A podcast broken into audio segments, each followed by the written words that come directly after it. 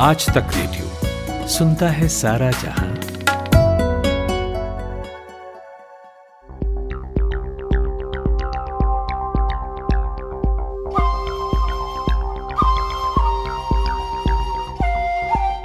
देश को 34 साल बाद एक नई राष्ट्रीय शिक्षा नीति, यानी नेशनल एजुकेशन पॉलिसी मिली है। जब से इस नई पॉलिसी को मंजूरी मिली है, तब से आपने इसे लेकर कई जानकारियाँ जुटाई होंगी। इस पर बहस सुना होगा, तर्क और खामियाँ दोनों पर गौर भी किया होगा। तो फिर आज हम इस पॉडकास्ट में नया क्या करेंगे? हम बात करेंगे इसके प्रैक्टिकलिटी यानी यह कितना प्रैक्टिकल है उस पर। हम एजुकेशन के फ़ील्ड में जिन समस्याओं से जूझ रहे हैं, क्या नई वाली पॉलिसी उसे एड्रेस करती है? क्या होगा जब राष्ट्रीय शिक्षा नीति धरातल पर जाकर समस्याओं से टकराएगी एक एग्ज़ाम्पल से समझते हैं। मानिए दो मिडिल क्लास परिवार हैं। दोनों परिवार अपने बच्चों की शिक्षा पर महीने का तकरीबन दो हज़ार रुपये खर्च कर सकता है। लेकिन उसमें से एक दिल्ली, लखनऊ, मुंबई, इंदौर जैसे शहर में रहता है और दूसरा उत्तर प्रदेश के किसी छोटे शहर या गाँव में। क्या एक समान पैसा खर्च करने के बाद भी दोनों परिवारों के बच्चों को एक जैसी शिक्षा मिलेगी। क्या इस समस्या या ऐसी ही अनेकों प्रॉब्लम्स का सॉल्यूशन है इस नई वाली नीति में?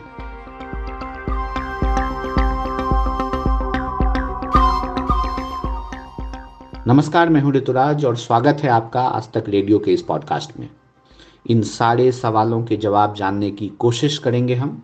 इसके लिए मेरे साथ हैं अंकित अरोड़ा आप सारथी एजुकेशन के फाउंडर हैं जो गरीब बच्चों की शिक्षा के लिए काम करता है।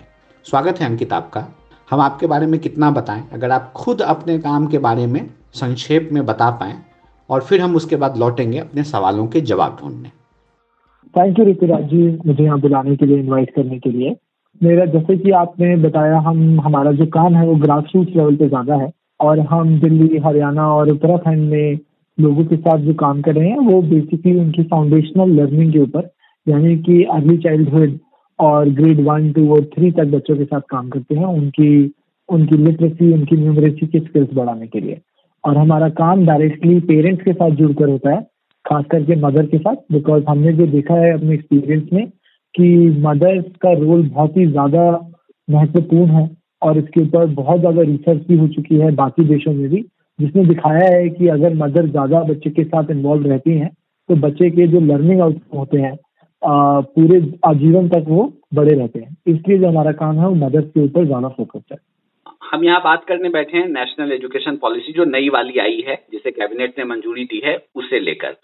आप आपने जब इस पूरी पॉलिसी को देखा पढ़ा तो आपको क्या लगा कि इनमें क्या बेहतरीन चीज़ें हैं? पहले हम बेहतरीन चीज़ों पे बात करेंगे और फिर हम अपने उस सवाल पर लौटेंगे जिसका हमने ज़िक्र किया था कि उन बच्चों का क्या होगा जो दिल्ली एनसीआर या किसी बड़े शहर में नहीं रहते हैं? क्या ये मध्य प्रदेश के किसी छोटे से गाँव में रहने वाले बच्चे को कैटर करेगा? बिहार के समस्तीपुर में कोई स्कूल है जिसकी छत नहीं है वहाँ बच्चे पढ़ रहे हैं उन्हें कैटर करेगा?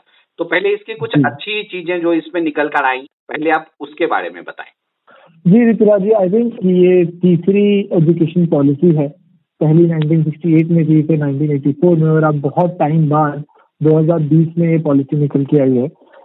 तो अगर वैसे देखा जाए तो ये अब तक की सबसे प्रोग्रेसिव लुकिंग पॉलिसी मानी जा रही है, क्योंकि इसमें ऐसी कोई भी चीज़ नहीं है जिसपे सरकार ने या पॉलिसी बनाने वालों ने ध्यान ना दिया। तो अगर आप पॉलिसी को ध्यान से देखें तो एकदम बचपन की पढ़ाई यानी कि अर्ली चाइल्डहुड से लेके फाउंडेशनल लर्निंग तक मिडिल स्कूल से लेके हायर एजुकेशन तक सब कुछ बहुत अच्छे तरीके से कवर किया गया है। इनफैक्ट पहले जो चीज़ें काफ़ी बार मिस कर दी जाती थी एजुकेशन सिस्टम में मेन एजुकेशन सिस्टम में जैसे कि दिव्यांग बच्चों की एजुकेशन हो गई स्पेशली गिफ्टेड बच्चों की या फिर आप जैसे बात करते हैं कुछ और चीज़ों की लाइफ स्किल्स जिनको ट्वेंटी फ़र्स्ट सेंचुरी स्किल भी बोला जाता है। तो पहली बार ऐसा है कि पॉलिसी ने इन चीज़ों के बारे में भी आ, बात की है और देखा है कि कैसे इन चीज़ों को भी बच्चों तक पहुँचाया जा सकता है।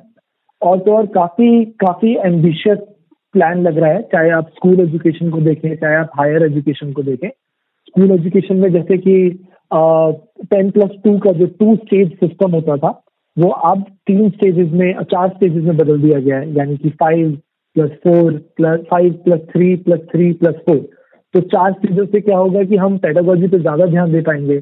अलग अलग उम्र के बच्चे अलग अलग तरीके से सीखते हैं तो अलग अलग करिकुलम उसके लिए डिज़ाइन किया जा सकेगा। तो ये एक बहुत ही महत्वपूर्ण पार्ट है पॉलिसी का। इसके साथ साथ जैसा कि आपने देखा है कि अभी क्या होता है कि ग्यारहवीं, बारहवीं के बच्चों को सिर्फ़ एक टाइप के सब्जेक्ट लेने पड़ते हैं। जैसे कि आप सिर्फ़ साइंस ले सकते हैं या सिर्फ़ मैथ कॉमर्स या सिर्फ़ आर्ट्स पर एक पॉलिसी के अंतर्गत वो भी चेंज हो जाएगा। तो चाहे आप फिजिक्स पढ़ रहे हैं और आपके साथ में सोशियोलॉजी पढ़ने का मन है साइकोलॉजी पढ़ने का मन है तो आप वो भी कर सकते हैं। अगर आप मैथ्स पढ़ रहे हैं कॉमर्स में और आपके साथ में हिस्ट्री पढ़ने का मन है तो आप वो भी एज एन इलेक्टिव सब्जेक्ट ले सकते हैं। और ऐसी बहुत सारी और चीज़ें हैं कि जैसे करिकुलम को कम किया गया है सब्जेक्ट के स्कोप को, जो हैवीनेस है करिकुलम की, उसको कम करके एप्लीकेशन पे ज़्यादा ध्यान दिया गया है। और बच्चों को समझना है, उस पर ज़्यादा ध्यान है और रटा मार के वो एग्ज़ाम पार ना करें, उस पर कम ध्यान दिया है। तो ये भी बहुत सारी अच्छी चीज़ें हैं। ठीक है, सुनने में तो या देखने में तो कॉपी पे बहुत हरा हरा लग रहा है। क्या ये एजुकेशन पॉलिसी इंडियन पेरेंट्स के माइंड सेट को चेंज कर पाएगा? यहाँ पे पेरेंट्स का एक माइंड सेट होता है कि बच्चा पढ़े और नौकरी ले। क्या ये एजुकेशन हम्म। पॉलिसी उस जगह को हिट करता है? पेरेंट्स के उस माइंडसेट को हिट करता है कि नहीं जॉब हम्म। सब कुछ नहीं है कुछ सीखना भी बहुत ज़रूरी है। ऋतुराज जी मैं मानता हूँ कि अगर पेरेंट्स ऐसा सोच रहे हैं कि जैसे एजुकेशन से उनको नौकरी मिलेगी तो वो कहीं ना कहीं गलत भी नहीं है। हमने ये माना है कि एजुकेशन ही एक ऐसी चीज़ है जो आपको पॉवर्टी से निकाल सकती है। और उसका रीजन यही है कि अगर आप कुछ सीख जाते हैं अच्छे से तो आपकी नौकरी मिल सकती है। कुछ प्रोविज़न जो पॉलिसी में दिए गए हैं, वो ऐसे हैं कि बच्चा जो है, अब छठी क्लास से ही एक किसी पर्टिकुलर चीज़ में इंटर्नशिप कर सकता है या स्किल लेवल ले सकता है।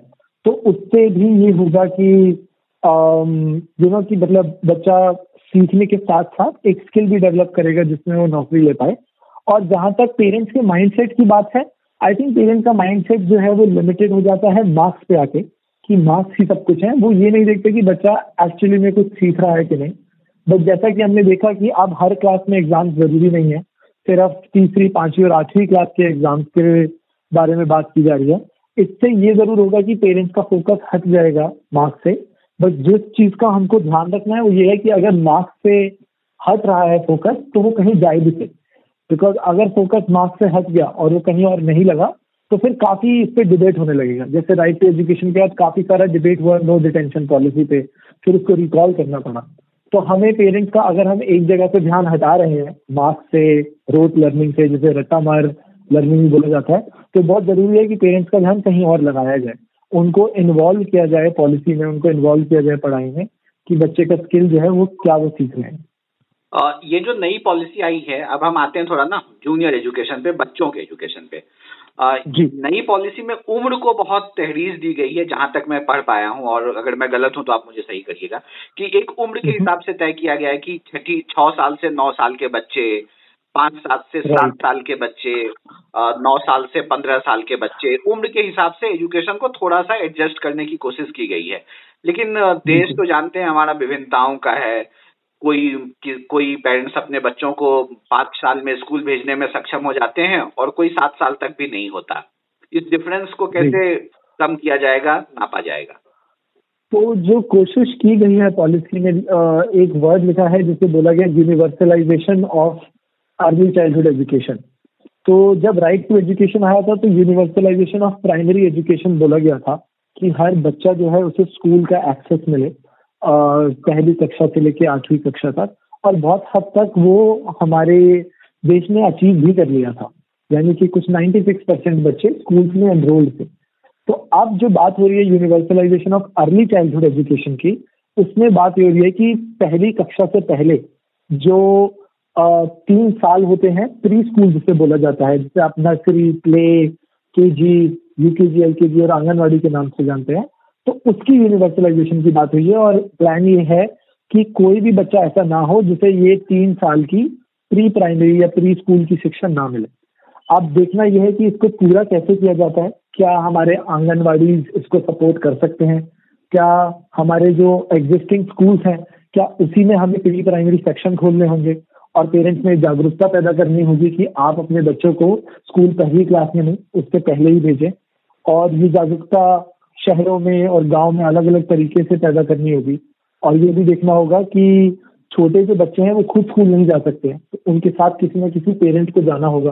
तो क्या वो जो सेंटर है क्या वो जो स्कूल का सेंटर है वो पेरेंट्स के घर के आसपास ही है क्या? क्या वो ज़्यादा नंबर ऑफ़ आंगनवाड़ी हमको लॉन्च करने पड़ेंगे? तो वो सब चीज़ें देखी जाएँगी।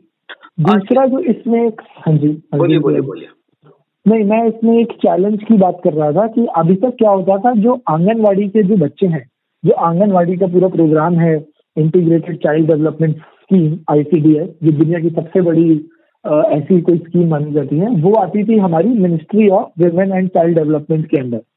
और ये जो जितना भी पढ़ाई लिखाई का काम है, ये आता था ministry of human resources and development यानी एमएचआरडी के अंदर। अब देखना ये है कि क्या ये मिनिस्ट्रीज को मर्ज किया जाएगा क्या इनके डिपार्टमेंट्स को मर्ज किया जाएगा और अगर मर्ज किया जाएगा तो वो ब्यूरोक्रेसी से कैसे निपट पाएँगे? तो ये एक मेजर चैलेंज अभी लग रहा है कि कैसे अर्ली चाइल्डहुड एजुकेशन को, बच्चों की पढ़ाई को जो आप बोल रहे थे, उसे कैसे एजुकेशन मिनिस्ट्री एमएचआरडी को आप एजुकेशन मिनिस्ट्री बोला जा रहा है तो उसे कैसे एजुकेशन मिनिस्ट्री के एम्बिट के अंदर लेके आया जाएगा? तो ये काफ़ी बड़ा चैलेंज रहेगा इस पॉलिसी का इम्प्लीमेंटेशन की तरफ़ से अगर आप देखें तो। एजुकेशन का एक और पर्पस है कि सबको समान शिक्षा मिले। लेकिन इसमें ना एक बहुत अगर मैं ग्राउंड लेवल पे समझता हूँ तो बहुत ज़्यादा गैप है। जैसे मान लीजिए कि हम और आप दोनों पांचवी कक्षा में पढ़ते हैं या दसवीं में हैं। आप हम्म। शहर में रहते हैं दिल्ली में मैं बिहार के भागलपुर के भागलपुर से दस किलोमीटर दूर नौगछिया में रहता हूँ जो एक बहुत डेवलप सिटी नहीं है। आपके पास भी पाँच सौ रुपए पढ़ने के हैं मेरे पास भी पाँच सौ रुपए पढ़ने के हैं। आप उस पाँच सौ हम्म। रुपए का जितना अच्छा इस्तेमाल दिल्ली एनसीआर में कर सकते हैं शायद मैं वहाँ नहीं कर पाऊँगा। इस गैप को कैसे कम किया जाएगा इसे लेकर कोई व्यवस्था है या फिर अभी जो चल रहा है वैसा ही चलता रहेगा? देखिए रुद्रा जी ये तो काफ़ी मतलब जो चैलेंजेस हैं बिल्कुल इम्प्लीमेंटेशन के चैलेंजेस माने जाते हैं। हम साथी में जब ग्राउंड पे काम करते हैं तो ये बिल्कुल आपने सही बोला हमें आपको ना फ़र्स्ट हैंड एक्सपीरियंस है उन बच्चों के साथ काम करने का। जी जी। तो आई थिंक बिल्कुल आप सही कह रहे हैं कि हमारा जो जो हमने देखा है अभी मतलब ग्राउंड पे तो ये बिल्कुल एग्जिस्ट करता है और ये सिर्फ़ ऐसा ही नहीं कि एक रूरल और अर्बन में ये डिफरेंस आपको दिखेगा, या आपको विद इन अर्बन ये डिफरेंस दिखने लगेगा। अगर आप दिल्ली में, संगम विहार में जाते हैं तो वहाँ ही आपको अलग अलग तरह के लोग दिखेंगे, किसी के पास स्मार्टफ़ोन है, नहीं है, कोई एक्सेस कर पा रहा है, खासकर इस टाइम में जब पेरेंट्स के पास और कोई विकल्प नहीं है एजुकेशन लेने का तो किसी के पास ये है, नहीं है तो ये बहुत मुश्किल है। और आई थिंक इसके ऊपर जो है टेक्नोलॉजी का बहुत ही बड़ा हाथ रहेगा इस इस सब में, समानता लाने में एजुकेशन में, ताकि हर किसी के पास पहुँच सके। लेकिन जैसा कि अभी देखा जा रहा है कि देश में डिजिटल डिवाइड जो है, वो बढ़ता ही जा रहा है। तो कुछ पेरेंट्स के पास स्मार्टफ़ोन है है भी सही तो इतना डेटा नहीं है कि वो अपने बच्चे को तीन तीन, चार चार घंटे की ऑनलाइन क्लास करा सके या फिर तीन तीन, चार चार घंटे के लिए अपना मोबाइल बच्चों को दे सके। तो इसके साथ इसमें यह है कि आपको तो थोड़ा सा कैपेसिटी नहीं होती कि वो चार घंटे चल सके। हम दो घंटे एक घंटे पबजी खेलते हैं तभी हमारी बैटरी खत्म हो जाती। है बच्चे पढ़ेंगे कैसे चार घंटे लगातार। बिल्कुल सही बात है। और आप बच्चे को अगर चार घंटे के लिए अपना मोबाइल दे रहे हैं और फैमिली में अगर एक ही मोबाइल है तो वो कैसे चलेगा? तो इसके लिए यहाँ पे जो मेरे को लगता है यहाँ पे जो गवर्नमेंट की हेल्प कर सकती है वो है इस तरह की एनजीओ हमारी तरह की एनजीओ जो ग्राउंड पे काम कर रही हैं और जिन्होंने कुछ कुछ इनोवेटिव सॉल्यूशंस बना रखे जैसे हमारे जो सोल्यूशन है, वो व्हाट्सएप पे चलता है। पेरेंट को पाँच मिनट से ज़्यादा ज़रूरत नहीं है फ़ोन की दिन में और शाम को पाँच मिनट की जब वो बच्चों का काम की फ़ोटो खींच के हमें भेजते हैं। और हम बता देते हैं कि क्या सही है, क्या गलत है। या फिर अगर किसी का फ़ोन नहीं है तो क्या वो पड़ोसी का फ़ोन लेके भेज सकता है? और हमारे इनिशिएटिव में हमने देखा है, हम कुछ पाँच से छह हज़ार लोगों के साथ काम कर रहे हैं दिल्ली, हरियाणा और उत्तराखंड में। और वहाँ हम देख रहे हैं कि इन पाँच छह हज़ार में से रोज़ाना बयानवे पॉइंट पाँच, यानी कि ऑलमोस्ट बयानवे परसेंट पेरेंट्स रोज अप्लाई करते हैं अपने बच्चों के काम की फोटोग्राफ लेके हमको। तो इस तरह के जो छोटे छोटे इनिशिएटिव्स हैं, और सिर्फ़ हम ही ऐसा नहीं कर रहे हैं काफ़ी सारी, बहुत सारी और एनजीओ हैं, जिन्होंने बहुत अच्छा काम किया इस कोविड में, एकदम उन बच्चों तक पहुँचने का, जिन तक कोई भी स्कूल या गवर्नमेंट नहीं पहुँच पा रही है। तो ये रिस्पॉन्सिबिल रिस्पॉन्सिबिलिटी बनेगी हम जैसी एनजीओ की, और हम जैसी बहुत सारी बाकी ऑर्गेनाइजेशन की गवर्नमेंट की हेल्प करना उन्हें रूबरू कराना कि ग्राउंड पे किस तरह के चैलेंजेस हैं और किस तरह की टेक्नोलॉजी को यूज़ किया जा सकता है। क्या आईवीआर सिस्टम को यूज़ किया जा सकता है? हमारे यहाँ आईवीआर का बहुत उपयोग होता है कि हर पेरेंट को हर एक दिन छोड़ के कॉल जाती है दिखाने के लिए कि वो अपने बच्चे के साथ घर पे क्या कर सकते हैं।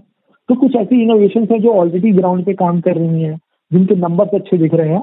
और हमें ये देखना है कि क्या हम आ, इन चीज़ों को गवर्नमेंट के पास लेके जा सकते हैं। क्या गवर्नमेंट इन चीज़ों से सीख के, अपनी पॉलिसी के कुछ और चीज़ों में इम्प्रूवमेंट कर सकते हैं कि नहीं? तो अंकित, एक सवाल जो अभी आपने जवाब दिया, उसके बाद ये भी उठता है कि जब ये पूरी पॉलिसी ग्राउंड रियलिटी को हिट करेगा क्या क्या समस्याएँ ग्राउंड पे दिखेंगी, कितना मुश्किल है इसे ज़मीन पे उतार पाना और कितना ज़रूरी है लोगों का सहयोग पेरेंट्स का सहयोग और एक व्यवस्था का सहयोग, इसे सही सलामत जो पूरा एक विजन है इसके पीछे, उसको ग्राउंड पे ले जाने में। स्ट्रगल तो काफ़ी सारे रहेंगे, क्योंकि इंडिया में सिर्फ़ डाइवर्सिटी लैंग्वेज या जगहों को लेके ही नहीं है, बल्कि लर्निंग लेवल को लेके भी है। अगर आप अगर अब आप मानते हैं कि जैसे आप दूसरी क्लास के किसी बच्चे को उठा लीजिए तो आप आप ये देखेंगे कि दूसरी क्लास में ही कितने सारे बच्चे हैं, जैसे कोई पहली के लेवल पे होगा, कोई केजी के लेवल पे होगा, कोई तीसरी के लेवल पे जा चुका होगा। तो क्लास वाइज डिफाइन करना बच्चे को बहुत मुश्किल हो जाता है। और खासकर जब आप ऐसी लोकेशन में काम करते हैं, जैसे कुछ लोकेशन से जहाँ हम काम करते हैं तो वहाँ स्कूलों में ऐसे क्लासेस नहीं बटी होती। वहाँ पूरे स्कूल में ही एक क्लास होती है मल्टी ग्रेड या मल्टी मल्टी ग्रेड जिसे बोला जाता है कि सारी अलग अलग उम्र के बच्चे अलग अलग एज के बच्चे एक साथ बैठे हैं। तो ऐसी जगहों पे जब आप किसी भी पॉलिसी को लेके जाते हैं तो वहाँ ज़रूरी मतलब नहीं है कि वो बिल्कुल वैसे के वैसे इम्प्लीमेंट होगी। बहुत ज़्यादा बड़े चैलेंजेस आ सकते हैं जब आप ऐसी डिफ़िकल्ट लोकेशन में काम करते हैं। और जैसे कि हम अर्बन लोकेशन में जब काम करते हैं तो वहाँ पे पेरेंट्स को बहुत सारी और प्रेशर्स होते हैं, सिर्फ़ बच्चे की पढ़ाई को छोड़ के। तो उनका वहाँ अर्बन सिटी में रहना, अपने एक दूसरे, अपने खाने पीने का वो इंतज़ाम करना। तो ऐसी जगहों पे अगर आप देखें कि अगर पेरेंट्स को साथ में ना लिया जाए तो और प्रॉब्लमेटिक हो जाती है। जैसा कि मैंने आपको पहले बताया कि पेरेंट इन्वॉल्वमेंट की बात अब की जा रही है पॉलिसी में और हम भारतीय एजुकेशन में पिछले चार सालों से पेरेंट को इन्वॉल्व करने की कोशिश कर रहे हैं ताकि किसी तरीके से वो बच्चे की पढ़ाई में इन्वॉल्व हो जाए, ताकि वो बच्चे को और ज़्यादा सपोर्ट दे सकें। और जैसा कि हमने देखा है, बाकी कंट्रीज़ में ये होता है और वहाँ पे रिज़ल्ट भी आता है और वहाँ पे गवर्नमेंट ने इसे अडॉप्ट भी कर लिया है। अब देखना यह है कि पॉलिसी में तो ये आ गया है, पर असलियत में गवर्नमेंट की जो रूल्स निकलेंगे और जैसा कि हमने देखा है एजुकेशन जो है एक स्टेट सब्जेक्ट है। तो जब ये स्टेट्स में पहुंचेगा, तब किस तरह के स्टेप्स लिए जाएँगे रूल्स लिए जाएँगे कि हम इसको इम्प्लीमेंट कर सकें। दूसरा बड़ा चैलेंज ये भी है कि जैसे कि पिछली पॉलिसीज़ में बोला गया था, इस पॉलिसी में भी बोला है कि जो एजुकेशन का बजट है, उसको बढ़ा देना चाहिए। यानी कि टोटल पब्लिक एक्सपेंडिचर का 10 परसेंट जो खर्चा है अभी एजुकेशन पे लगता है पॉलिसी ने बोला है कि इसे 20 परसेंट कर देना चाहिए। अगर आप जीडीपी के एंगल से देखें तो अभी कुछ तीन से चार परसेंट ऑफ़ द जीडीपी का जो बजट है वो है एजुकेशन का बजट उसे बोला गया है कि बढ़ा के छह परसेंट ऑफ़ द जीडीपी कर देना चाहिए। अब देखना यह है कि बोला तो ये पहले भी गया था, पर इम्प्लीमेंट नहीं हो पाया। अब देखना है कि इस बार ये कैसे इम्प्लीमेंट होता है। जीवन की ऑलरेडी कोविड की वजह से हमारी आर्थिक स्थिति थोड़ी मज़बूत नहीं है, ऐसी सिचुएशन में हम कैसे एजुकेशन का बजट और बढ़ा पाएँगे? क्योंकि जिस तरह के सुझाव इस पॉलिसी में दिए गए हैं, जैसा कि मैं कह रहा था कि काफ़ी एम्बिशियस है, और उनको पाने के लिए आपको बजट को बढ़ाना ही पड़ेगा। और अब देखना है कि किस किस लेवल पे वो बजट को बढ़ाया जाता है कैसे वो स्टेट के साथ उसको बांटा जाता है। शुक्रिया अंकित हमसे बात करने के लिए। अंकित अरोरा आप एनजीओ चलाते हैं और आपने बच्चों के बीच बहुत ग्रास रूट लेवल पे काम किया है। और हमारे साथ पॉडकास्ट के लिए वक्त निकाला दस मिनट का वक्त मांगा था आपने बीस मिनट लिया है आपका वो होता है ना बात करते करते कभी वक्त का नहीं पता चलता तो इस पॉडकास्ट में भी वैसा ही हुआ है लेकिन कुल मिला के एक अच्छा इन्फॉर्मेटिव पॉडकास्ट है ये और सुनने वालों को मज़ा आएगा और हमने कुछ वैसी चीज़ों पे भी बात की जिसपे कम बात हो रही है। तो शुक्रिया अपना वक्त देने के लिए अंकित। थैंक यू ऋतुराज जी काफ़ी मज़ा आया आपसे बात करके।